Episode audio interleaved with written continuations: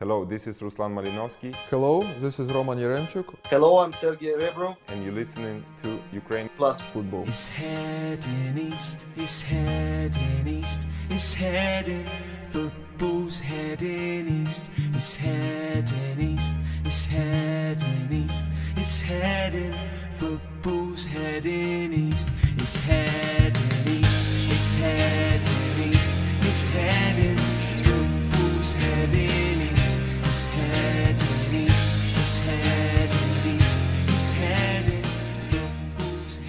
Hello, everyone. Welcome to Ukraine Plus Football, the home of the number one English language podcast on the Ukrainian beautiful game. Thanks to our excellent hosts last week, Ross from Sky Sports. You did a great job, mate, but I've had to take back the reins this week, of course. I'm Adam from Ukrafoot24. And as always, I'm joined by my co host, Mr. Zorya Luhansk. Andrew, hey, Andrew, you've been really busy again this weekend, mate. You got any rest lined up over the next few weeks? I wish. Nope. All full steam ahead. Whilst I'm in Kiev, going to be trying to maximise everything and hopefully even a few trips outside of Kiev once the club football gets back underway. But yeah, fully focused on the national team coming up from tomorrow, really. It is, it is. It comes around quick every time. And of course, as well, where else would I be without Rey? Rey, mate, what's going on with this weather at the moment? It's absolutely ridiculous, isn't it, mate? Yeah, I wish our listeners would have seen that in Kiev these days. You know, it's like everything summer hadn't spoken with us about has just arrived in the form of thunder, storms in all forms. Yeah, it's good to have all of us in the same sort of vicinity of it so we can witness it. And uh, yeah, that's hell of a cracker. Really does. It felt like the end of the world today driving through Borisovol. It really did. Some some kind of horrible horror movie thing going on there.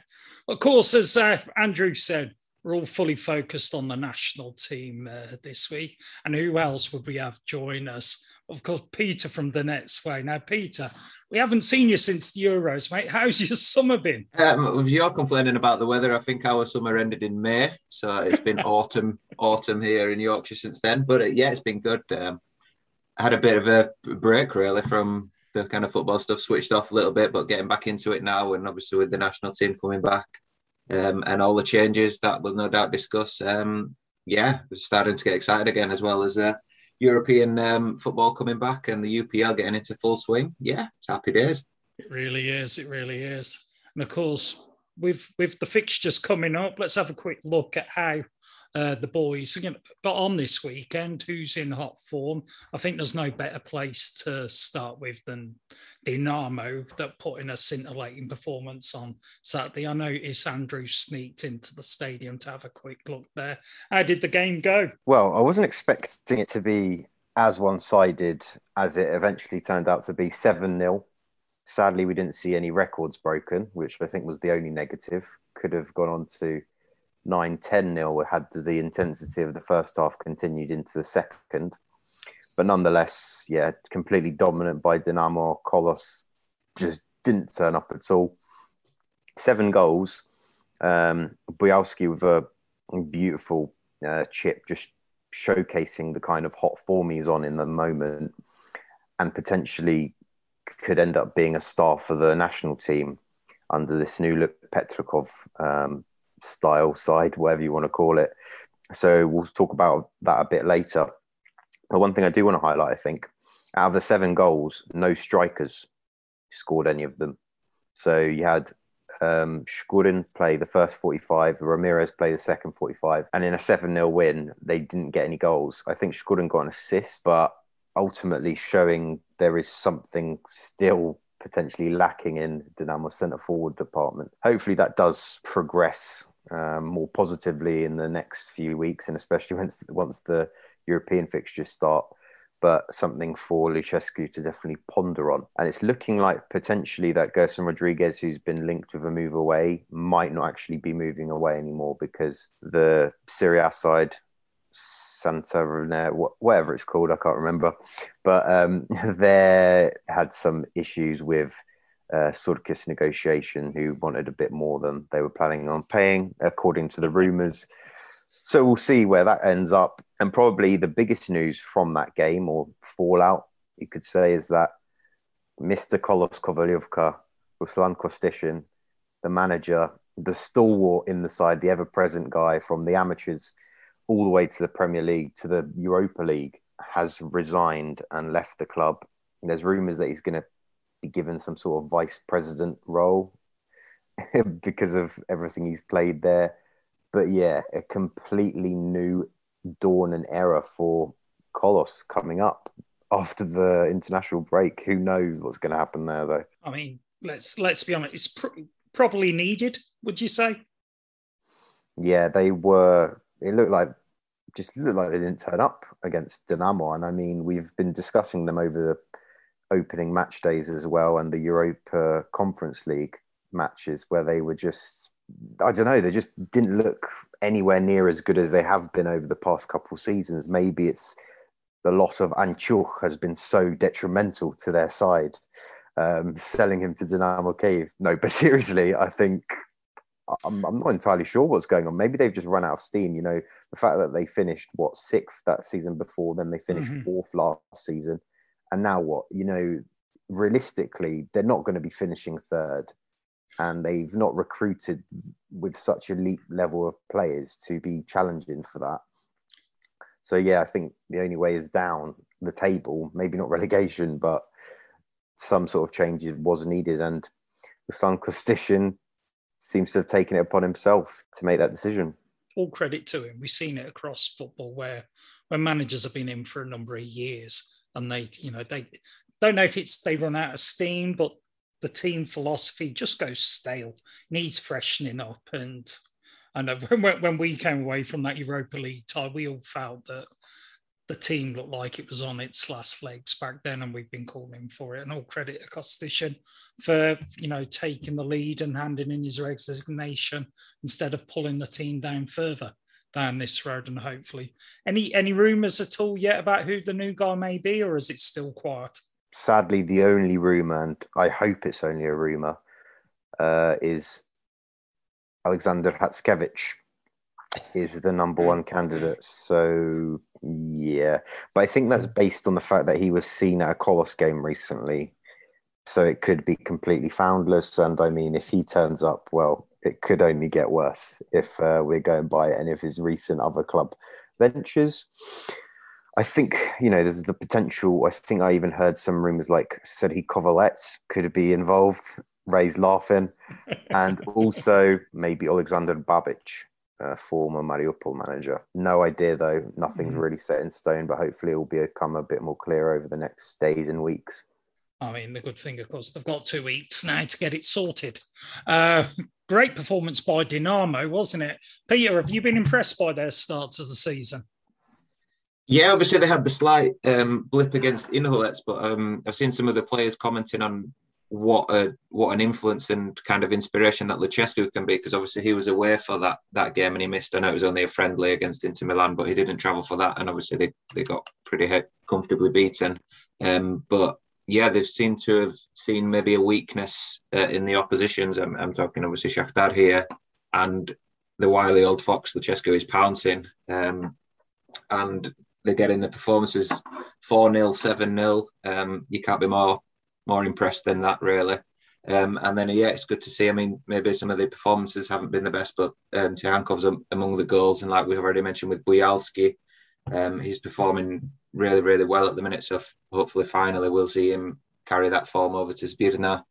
Um, and they're keeping clean sheets, which, you know, you're halfway there if you're keeping a clean sheet. So, yeah, it's, it's, it's a really impressive start. Um, so from my personal biased perspective. Long may that continue.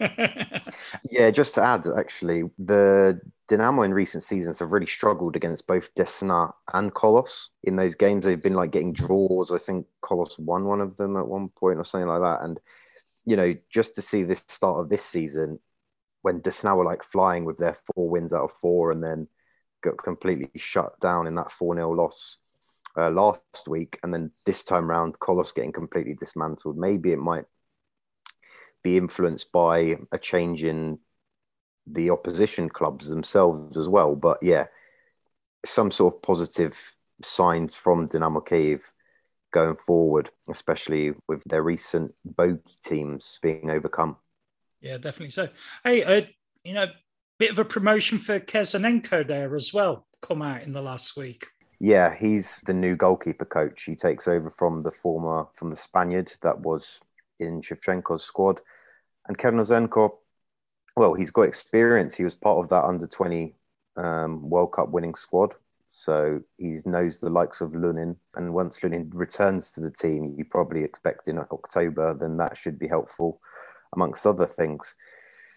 We'll see. He was quite funny in his uh, unveiling press conference on the weekend, where someone asked him, "So, are you going to be juggling your role at Kolos and Zbirna?" And he says, "This was about half an hour before Kostyshyn resigned," and he was like, "Well, don't ask me about the club thing because I don't really know about about that. So who knows? He maybe he's only got this Zbirna job, so lucky for him.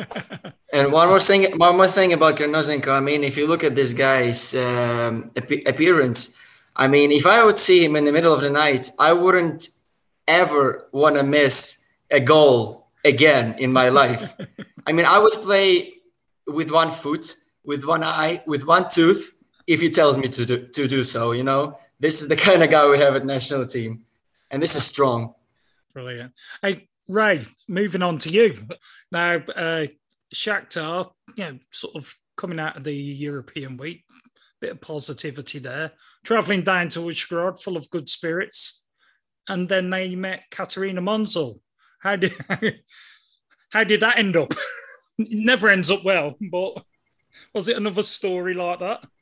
It was another story of the new season, which you want to have a VHS recording of years years after it took place. As we know, this old stadium in Uzhhorod is similar to Kropivnitsky one, and it was packed. And you know, you know these running tracks around and all this atmosphere, you know, 2000s.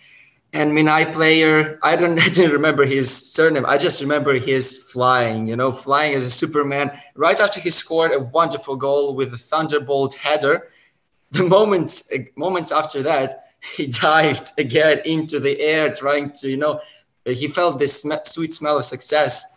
But unfortunately, he didn't score the second header as astonishingly as he did the first. Uh, Shakhtar lost a bit of a nerve in this game. Marlon took two yellows as well as uh, uh, Dodo in the very end of the game. He took a, he had a, a bit of a brawl with um, Eldar.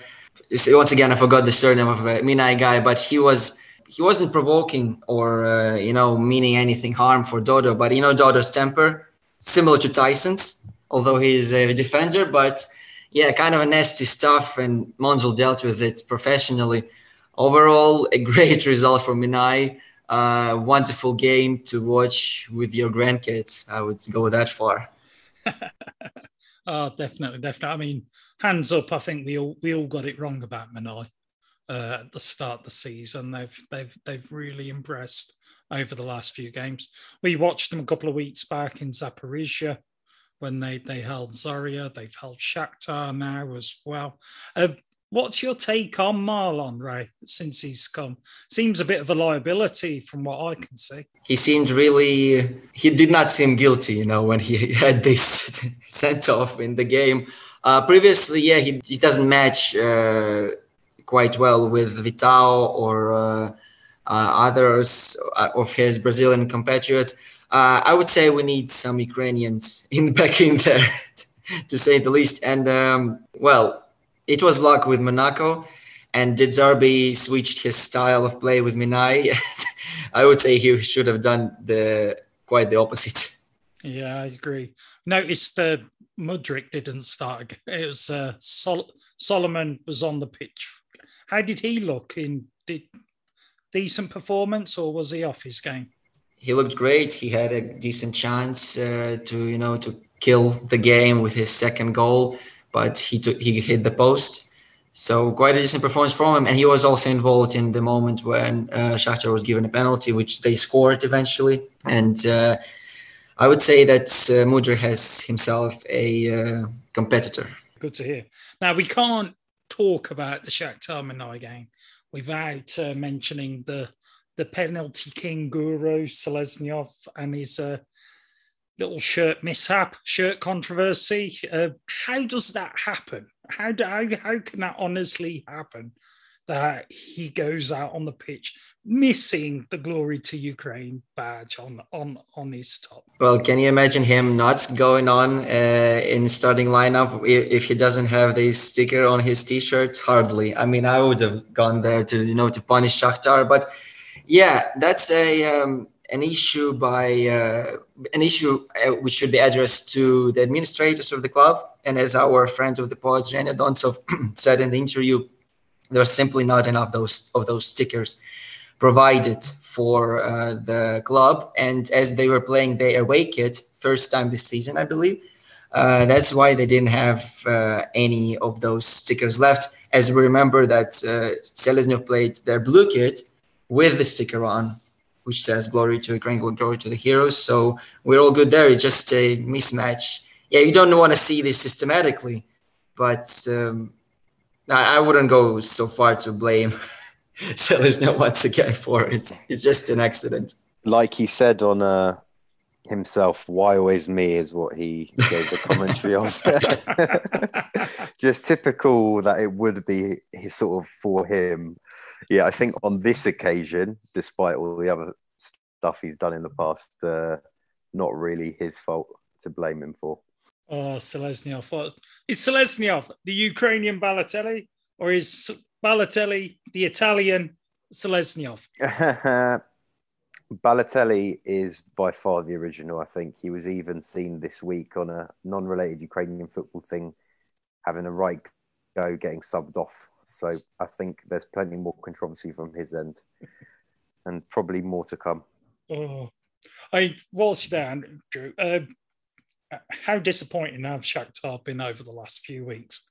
They were really, really lucky midweek, weren't they, Kharkiv? Well, yeah. If it wasn't for the mighty Mudryk and heart and balls, as uh, said in his post-match interview, I think well, I think it wouldn't have got through.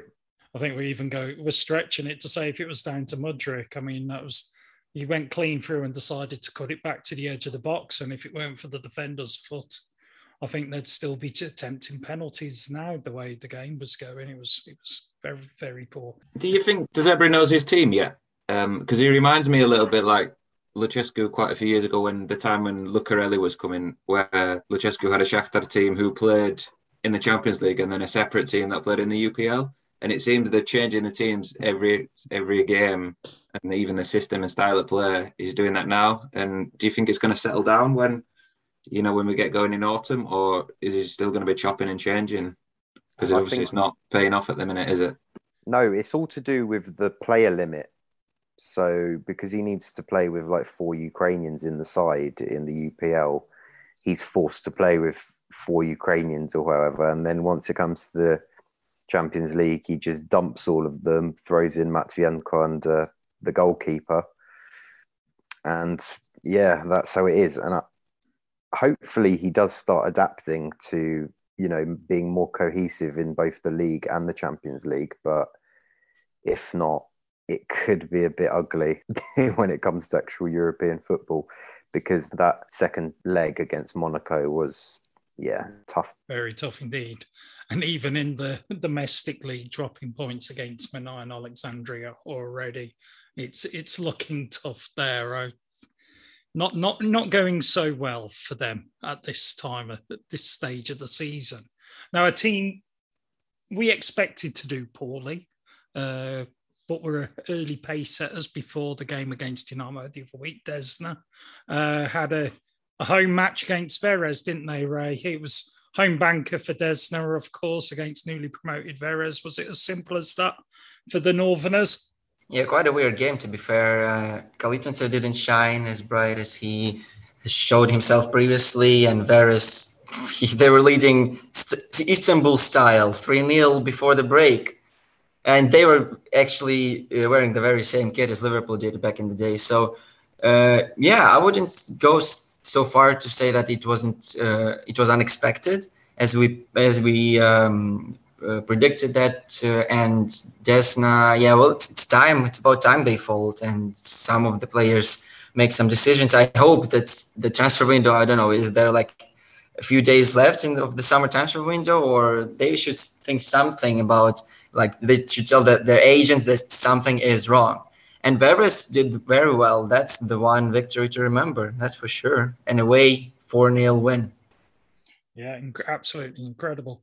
It's for results like that that make Kolos, I think, sort of stand up and pay attention. And hang on a second, these teams that are expected to struggle are picking up victories already. But moving on, though, we did mention them.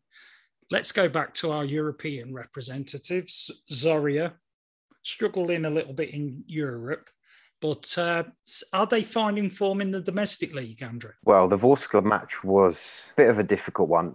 They're relatively level sides, squad wise, you could say. And once again, the forward line wasn't that impressive, and it hasn't been on form really in this in the league so far. Zahadi looked a bit better against Rapid midweek, but ultimately they still lost six two on aggregate. So you know that was a bit of a humbling, and a lot of people saw that tie and thought, "Well, look, Rapid Vienna, who are they?" When reality, when the reality is, is that the Austrian league is probably a few levels above Ukraine for the time being, anyway. And the player who sort of shone in this game with the winner was uh, Raymond Owusu, and he's like this young Ghanaian who joined last winter or something like that, and he was playing with the under 21s, under 19s, scoring a load of goals there, and he's come into the side this season, and he's been coming off the bench with like just the odd cameos, and he's been getting goals. So I don't understand what it's going to take for him to get a start over the likes of Hladky or Zachady or or that like, but yeah, I think it's his third goal off the bench now inside um, the first sort of six games. So hopefully he's going to get more more chances when we come back from the international break. And he looks like another one of those rogue forwards that Zoria always somehow have a habit of finding. In the past, they had like Dennis Bonaventure, they had that Rafael Silva, all these players they start scoring loads of goals and they end up leaving very quickly. So maybe he's another one of them. Now I'm gonna I'm gonna follow up with that with the same question Peter just asked about Shakhtar. Do you think Skripnik knows his best eleven at the moment, Andrew? I think he knows who his defence are. Just the issue is, is that his defence isn't very good. Um, so you've got Werner Dubman and Medikov, who we've already spoke about, are just very slow and old. Um, Favorov is even getting on a bit. He's not been as good as he has been over the past few seasons. Janino, quite good at going forward, but defensively not there. Then you've got the likes of Hromov and Hladky playing up top.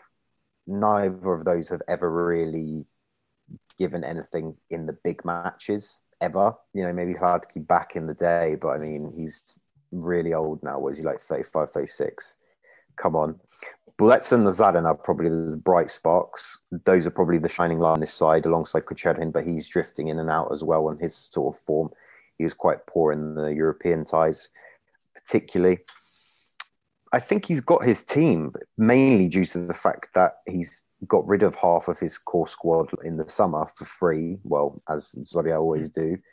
And he's just got to make do with what he's got. And this is probably sort of his weakest 11 for a number of years, in my opinion. Mm-hmm. Fair enough. It's just when we start talking about the five centre forwards there now with uh, Ali, Ali Diar and Zahidi, as well as the Ukrainian lads and Owusu coming through.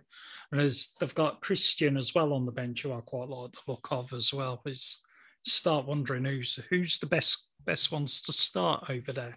But hey, we've still got the Lviv derby to discuss now.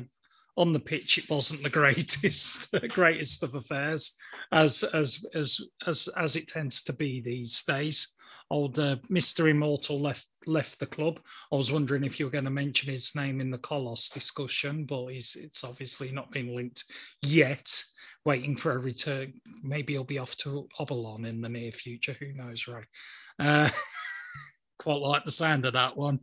But let's, I mean, let's take a second to discuss stuff off the pitch there in Lviv with uh, with the work going on with the two clubs. So, I mean, let's let's not forget that if we go back about three, four seasons, both of these clubs are in the bottom tier, not getting more than a thousand, you know, struggling to get a thousand in for games. And the attendance was just under 6,000 for the match in Lviv this weekend. And I think a lot of it's down to the good work of the, the PR departments, the media departments there over in Lviv. Um, Andrew, I saw some of your posts and I've seen, you know, Maxim Martin, who's the, the head of PR over at Rukh, uh, seen some of his posts as well. And it was, uh, there were you know some of some of the events and the entertainment on offer around the game seemed to be attracting a good young audience to the football in Lviv uh, for Rukh in particular, and a lot of credit needs to be given and promoted uh, there. Uh, there's some people been asking how how on earth have these clubs got supporters? Well, it's down to the great promotion going on by by by the clubs within the city, and it's bringing people in all four of us know from personal experience, and a lot of people listening to this know as well. Arena Lviv is not the easiest place to go and watch a game of football. Uh, it's a, it's a it's a ball ache to get to, to be perfectly honest. And there's a lot of people making the effort to get out there, and they're getting out there early now. There's lots of events on. There was uh, what was it I saw on your Twitter feed, Andrew, this week? The guys with the the, the their personalised newspapers uh, being presented to them if they got their picture talk and, and the like. So it's lots of great things going on there. It's, if you're in Lviv or heading out that way, make sure you check out a game and get there an hour or so early because there seems to be a lot of entertainment to enjoy around the ground even before the main event on the pitch takes place, which may not always be the greatest game, but at least you've had a lot of entertainment for your money during during it. Any road. Final result, by the way, 1 0 to Rukh. Own goal by Renan uh, in the second half. Rukh finished with 10 men, but uh, they seem to be going okay. It's moving up to mid table. FC Lviv still struggling down the bottom, but we'll come back to that another, another day. Um, another two teams in mid table met on Saturday being Metalist and Dnipro. Now, Dnipro were one of our hot teams sort of earlier this year, but they seem to have gone off the boil. Question how much they can cope without Dovbyk. Dovbyk wasn't on the pitch for this game, and they needed a last minute winner from Bill. Uh, Suze got finally got off the mark this year on its uh, loan, year long loan at Dinamo, but Metalist uh, 1925 are impressing this season and holding their own in mid-table. Now, what other games we got to discuss? Ingolets. Ingolets, haven't we, Rey? Now, one of our favourites to go down, playing the Mariupol, who seem to be really struggling at the moment. Uh, what was that one like? Uh, not man, not much uh, positive news for Mariupol from uh, the start of the season. Um, Vlad Sharai from Ingolets scores two, and a uh, an African fella with a, with the last name of Gopay scores the third one in the best traditions of Emile Heskey. So I would say that's the favorite player of late Lobanovsky has finally arrived back in Ukraine. And when he, you know, the way he celebrated his goal, he ran to the stand somewhere, showing, pointing his finger to someone as if like, I scored. Now you go pay me. so uh, yeah, not really not the brightest display from Mariupol. I would match them with Desna uh, if you talk about this match day overall in terms of quality of uh, uh, play. But um, yeah, you know that's quite impressive so far uh, after the Dynamo game in Kiev, the draw. Uh, so that we we've got used to teams like you know that's folding after a great big result, but it wasn't the case. So well done for them. Thank you. and yeah, all credit to them. I think it's it's good to see them move up to mid-table as well. Now, the final final game of the weekend, it was the other uh, port city of Chornomorets. Uh, Andrew, any positive signs down there in uh, Odessa? Just about. Unfortunately, the ultras are still not feeling too happy with the club and started throwing flares and other things at the coach on the way to the game. But it didn't seem to deter the actual players in the end. And it looks like the Dinamo loanees are finally bedding in, which is always a positive. To see Vanat got his first senior goal, and uh, the player that everyone was tipping to be the key man for Toronto Moritz this season, Avagimian, the Armenian guy, he's been playing quite well and he got a nice goal too. In general, Alexandria are that sort of unpredictable team. You know, they can get these results against the likes of Shakhtar and then when it comes to sort of the lower teams, they struggle a bit. In general, I think we can expect more consistency of that level, uh, unpredictability, but on the whole, uh, nothing too enjoyable. I'm sorry for you having having to suffer it. I really am. but I mean, it's the one thing with the Trondheim Moritz game. I think at least you guaranteed goals. That's to give them all their credit. Now, guys, let's move on to the biz. You know, sort of the meat of the pod today. You know, we've got the European fixtures and the national team to to, to discuss. Let's let's start with Dynamo's uh, Champions League group. Peter, I any hope for them there? Any hope for you to finally make Barcelona? Uh, what's going on? Yeah, the absolute dream fixture I've been waiting for for like 10 years. Barcelona, it happens twice on the trot, and with COVID restrictions and the costs of testing these days, it's just it's not going to happen again. Um, it's it's a fantastic draw on paper. I mean, like I said, with there'll be some fantastic um, highlight packages from the Lobanovsky era again that we get to see with uh, the Barcelona and um, Bayern Munich.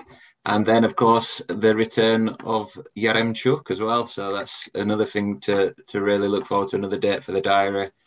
Um, but as for realistic hopes, I think it's going to be very, very hard. I, I, if I was a betting man, I would bet on fourth at the minute. Um, it'll be interesting how Dynamo play as well, because last season in the Champions League they were very, very negative, mm-hmm. um, sitting back and hoping something on the counter attack. Admittedly, they did really well at the Nou Camp, um, but didn't really follow it up with anything else. Uh, and there's no Ferencvaros who they can expect to beat this time. So I think Europa League is going to be a struggle. Um, I'd take I'd take it right now, but I, I can't see it. Um, so yeah, I think it's going to be another difficult campaign um, for Dynamo, unfortunately. Uh, guys, do you agree with that sort of sentiment? Any hope that Barcelona may falter without Messi this year? I see the final standings in this group and I see 0 18 in the goals column and obviously zero points in the points column, unfortunately. Oh, shame, shame, shame. We need some optimism. Andrew, you're going to give us any optimism? The Bayern game, well, the ties are going to be ugly. That's all I can say. Maybe, maybe some sort of goal against Benfica. Oh, nice. Shakhtar like playing Benfica, but Dinamo is a different story. Don't know what that is going to match up as. And in general, the sort of Yaremchuk back to Dinamo tie is also seems ominous uh, and sort of written in the stars that is going to be some sort of headline with him cupping his ear to Surkis in the stand. Yeah, it's going to be an interesting triple B uh, group, and I think I'm slightly more positive than Rey in terms of the goals scored, but the points is going to be a tough one. Well, are you are you more or less positive on the, the, the goals conceded? I think that's going to be the bigger one. Ah, oh, well, based on that sort of inter friendly, not too positive. Maybe in and around there, sadly, because you know, even though Barca have lost Messi, he didn't do much last season against Dinamo, and they still managed to beat Dinamo 4 0 with their like B team with a bunch of youngsters, etc. So with Memphis Depay up top and the likes, uh, it's, oh. I don't want to see it, but it just seems like it's highly likely. Well, with certain Surkis will be counting the qualification money anyway to keep him busy on those nights. And quite ironically, there's been a huge crash of thunder right outside my house at that moment. the gods are smiling. The gods really are. Oh, Shakhtar, it's like deja vu. I love the tweet from Borussia Mönchengladbach asking where their invite was for the the re-meet, but uh, or repeat, why would you call it? A third place for Shakhtar guys in the group. Are we uh, writing off Sheriff already? Been a few people saying Sheriff and Shakhtar should have been kept apart in the draw. I mean, what's your view on that one, Rey?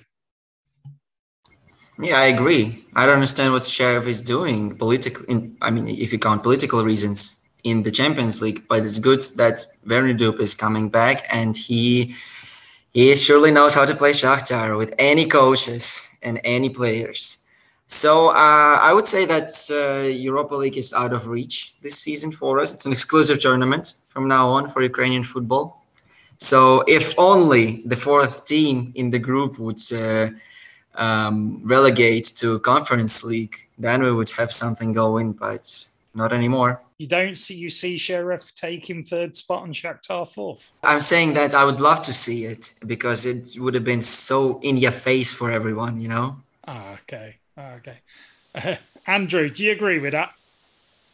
Um, no, I think Rey's being slightly too uh, pessimistic, optimistic for whatever his uh, point of view is. But no, Shakhtar have to finish third in that group minimum.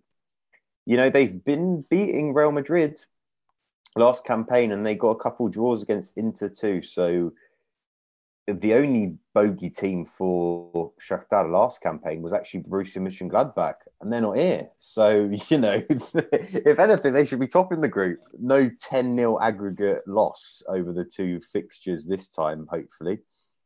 So, I mean, I think they've got the potential to finish top two if they really put their mind to it. But on the basis of how De Zerbi's sides have been playing in the UCL and how what we discussed with you know Petro's question earlier leaves a lot to be desired and not 100% sure if that will be the case. Agreed. So we should mention as well, you know, the Inter team that they played last year has been decimated by uh, the transfer window. A lot of players moving out, Lukaku being most sort of noticeable, and of course the unfortunate uh, illness that hit Christian Eriksen, the sort of denying Inter of his services as well. So I think that Inter team will be a lot weaker than it was 12 months ago. Uh, of course, as Andrew mentioned earlier, Zorya lost to Rapid, dropped down into the Conference League. So we have got a Conference League group stage representative, which is what we've been hoping for. But it would have been nicer if it was Vorskla or uh, Kolos. Now, guys, views on that draw. I mean, if Zorya don't finish top two, questions surely must be asked there. With all due respect to the Norwegian and the Bulgarian leagues, you'd like to think Zorya could, could beat them with their European experience. Uh, Ray. Not that pessimistic this time, guys. So don't worry. uh, it just with Zorya, it always depends on November and December uh, when the UCL. Oh, sorry. uh, European League money is coming through, like the qualification money. The UEFA gives them these uh, sums closer to the mid-season. So if they survive until November, then we might have them topping the group and qualifying further. Apart from that, the only thing they would be thinking is counting days on the calendar. Yeah, quite right. Of course, I read as well now Mourinho's kind of going to win some sort of record for as visiting foreign manager to have played in most Ukrainian cities when he goes to Zaporizhia. Now, off my head, God, this is a little quiz question for you. Off my head, I can think of three cities. Has he played in any other than Kiev, Odessa, and what will be Zaporizhia? Did he ever go to Donetsk or play in Kharkiv? Mm, no, I would say he didn't. I would ah. say that's three for him. Is it coming up? Coming yeah, up, coming up. Coming up, I should add. Yeah. Not off the top of my head. All right. Any anyone at home, if you can, if he's if he's managed the team and any others, do let us know. Now, new, it's a new era for the Ukrainian national team, isn't it? Uh, Petrakov. Peter, were you surprised by the announcement? Was are you happy with him being in charge? Um, well, I think obviously he's he's not the first choice, was he? Um, I don't even know if he was his second choice, but um, with Rebrov, obviously they're not being able to reach an agreement and time running out, it was kind of the obvious, inevitable. Um, I will make him a caretaker, uh, a pair of safe hands. He's obviously got the experience with the under 20s. It is quite a step up, but he knows the setup, he knows international football.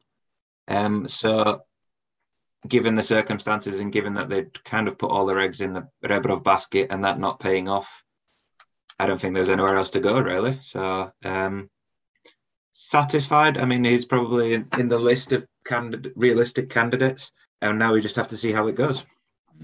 Been impressed with his work so far?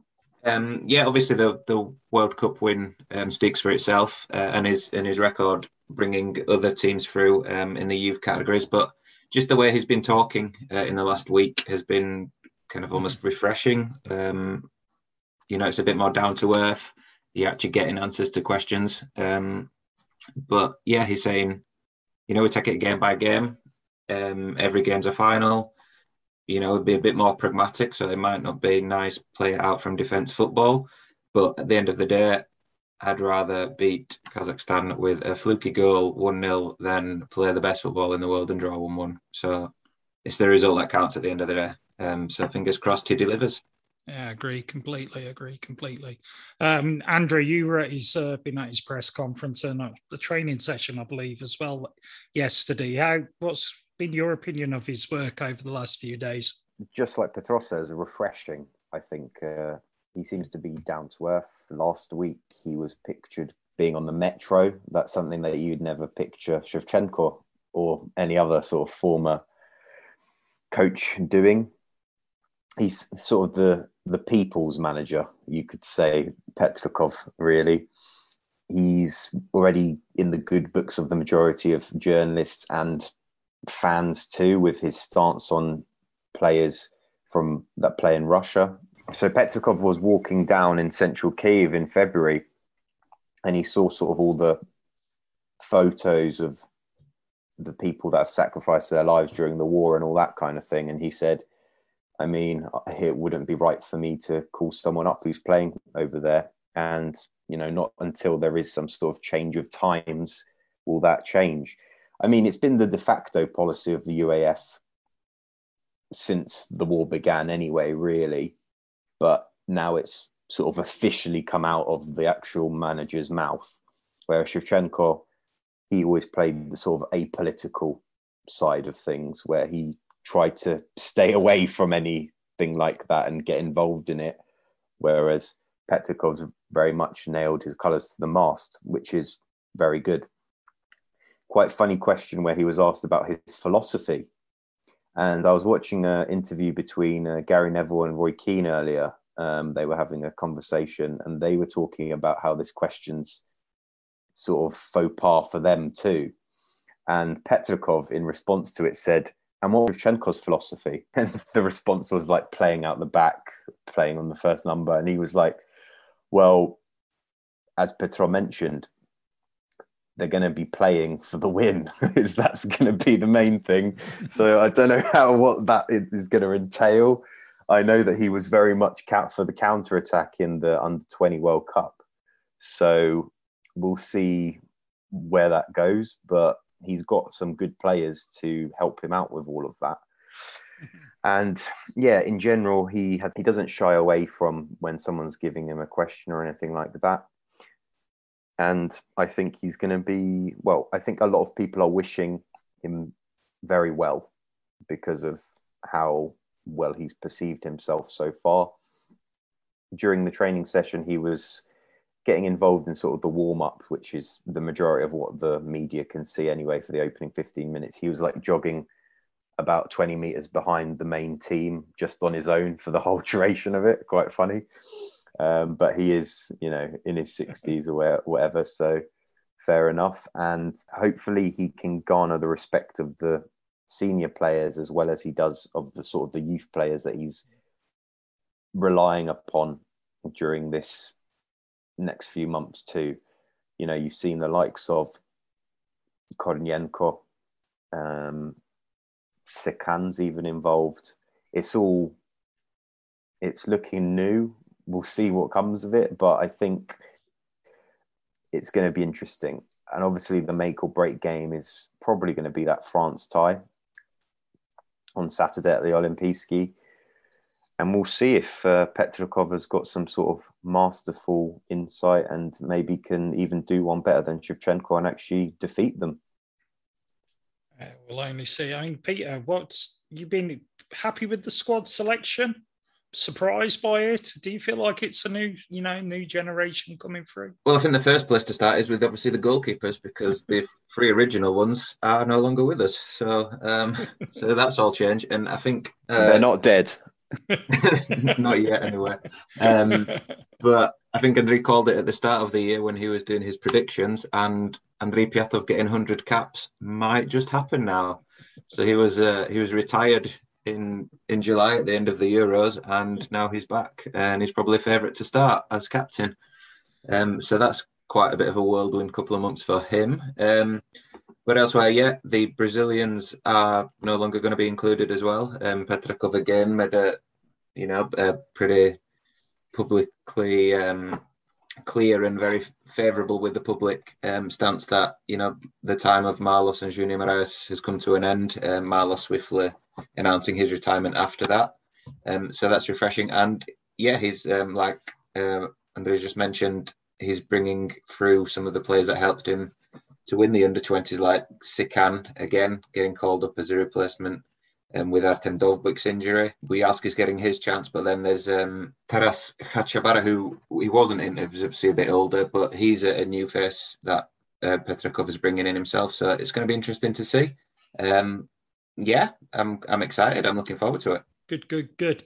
Now, expectations for the games. What we hoping for, guys? Peter, you can kick us off. I'm expecting to beat Kazakhstan, of course, uh, and then if we get a draw against France, um, I'd take that. So four points from the two games would be a good result for myself, and then obviously there's a friendly afterwards, which you know we'll, you know, we'll see what happens with that. But um, qualification for the playoffs is is still on the cards, and if we don't achieve that, then it's a failure. So that's the aim. How we get there doesn't matter, but so long as we're in the playoffs in March, uh, I'll be satisfied. You'll be satisfied, right? uh, Ukraine always dealt poorly with the teams they uh, were expecting to to draw with. So uh, I wouldn't go so far and uh, predict that Petrakov would go for a draw with France. So um, it's just you don't need that mentality anymore. You know, you don't need any more Kimpembe own goals like out of nothing. You need to do something for it. So uh, definitely three points with Kazakhstan and something better than with France to give us some breathing space in this uh, second position. Which I would just I would just like to ma- point out one fact about the coaches that uh, you remember Maldera from Shevchenko's staff. He used to be like a tactical geek, sort of, and he still is, but not in Ukraine anymore and he was blamed for Sweden and England. Sorry, for England, I believe he was blamed for England's failure in the Euros. And now we have Andriy Anyankov, who is um, a former Lobanovsky trainee or whatever. He played under his command, and nothing quite, uh, you know, uh, relatively big about uh, him as an assistant coach. He used to be an assistant for Petrakov in under 20, and he was asked which system would he prefer to do the analysis on, Instat or Wyscout, and he couldn't answer properly. And when he was asked which aspects of the game would you like to see, and Adam, you you, you should you should know your aspects, just like any one of us. But he said weaker points, stronger points of the game. That's what we like to see. We will have to watch this space further and compare his knowledge with Maldera's. it's going to be going to be an interesting week. It certainly is Of course, the friendly. Would you like to see an experimental side in the in the Czech game, Peter, or would you like to see him sort of go out with the strongest eleven, building confidence? Uh, I kind of.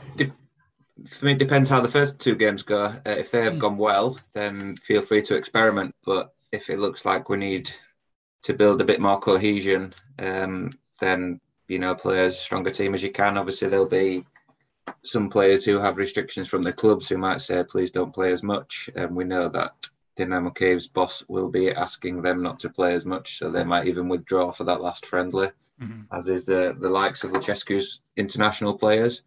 Um, but yeah, I think that's a key. Uh, one other thing I'd like to point out as well is the last time we changed a coach halfway through um, a qualifying campaign was obviously when Fomenko came in in 2014 World Cup qualifying and he got us playing some of the best football I remember. I was counter attacking, but it got some of the best results. That 3 1 win in Poland is memorable. So if Petrakov can get us off with a memorable win in Kazakhstan and get the ball rolling and get us to the playoffs, then I'll be a happy bunny. Good to hear. Now, Andrew, what are you hoping for in these games as well? Well, really, you'd hope for six points if uh, Zbirna really want to still challenge for the top spot. It's going to be difficult, obviously, we know, but I think four points would probably be the lowest. A loss to France would just hinder even chances of potentially finishing second. We haven't played Bosnia twice yet. So there's always that chance. And, you know, France, I think, might even be without Kante, who got injured in the Liverpool match the other day. So that's potentially a positive. Okay, we don't have our first choice keepers, but Pyatov, you know, he's experienced. He could still do the job. He showed that he still has got something there going on. There's ever a time to turn up. Surely it's got to be against France.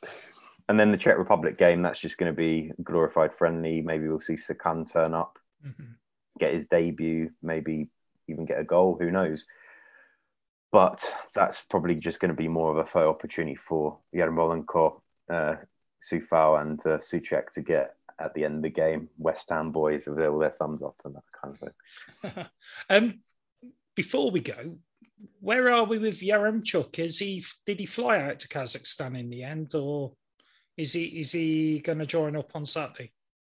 No, he's out to Kazakhstan. He's with the I think the second batch of uh, foreign-based players with like Malinovsky and the likes. Okay. Uh, he yeah, so he had raised temperature after getting the COVID vaccine, and luckily it's sort of calmed down. I think uh, on Sunday night, so he should be all good to go. And potentially may even feature, but time will tell, I guess, and we'll find out on Wednesday. The only issue is, is that maybe Wednesday is that game that you could potentially risk not starting him just to make sure that he's fully fit for the big one mm-hmm. on Saturday. Dov out if I if I'm right. Yeah, bruised ribs.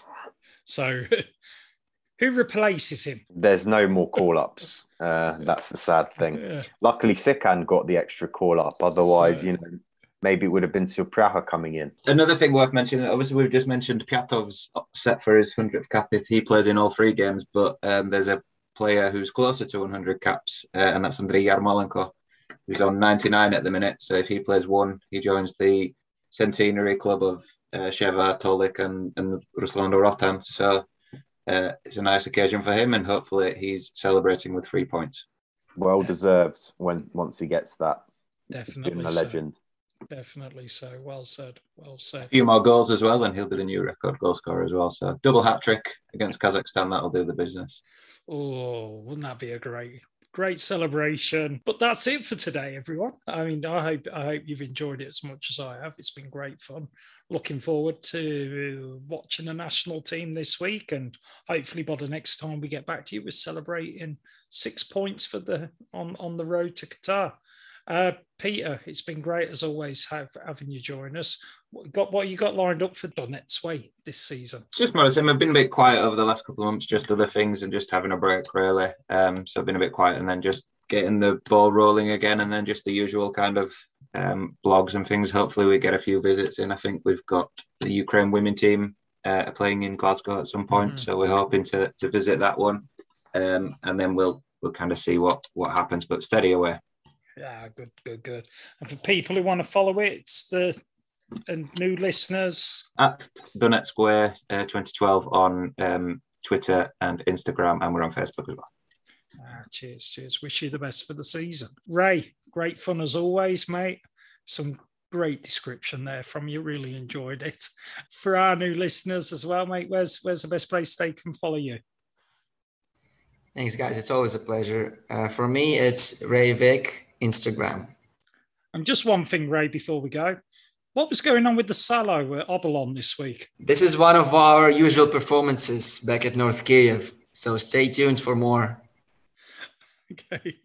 Cheers, cheers. I will do. I will do. And Andrew, hey, thanks for all the hard work you've been doing. It's been great. Some of the feedback on Twitter from the press conferences. Great episode as well tonight, mate. Where's the best place for new new listeners to follow you? Yep, Zorya Londonsk on Instagram and Twitter. Sadly, not going to Kazakhstan due to visa faux pas from Kazakhstan end decided to send me a letter of invitation that I needed to apply for the visa on Friday, uh, about five days before the match. And obviously, they don't work on the weekends or and had a special celebration day on Monday, so they wouldn't have been able to process start processing the five day visa thing until the day before the game. So that's good old post-Soviet bureaucratic um, processes there. And but looking forward to the game at the Olympijski. So everyone stay tuned for that. Some live coverage from that coming up. Ah, brilliant, brilliant, brilliant. I uh, hope you enjoy it as much as we will at home. Of course, that's it for today, everyone. You can follow me as well. I'm Adam at Hookerfoot24. It's been great hosting this exciting episode of the Ukraine Plus Football Podcast. But till next time, everyone, take care, stay safe, and goodbye for now. Look who's heading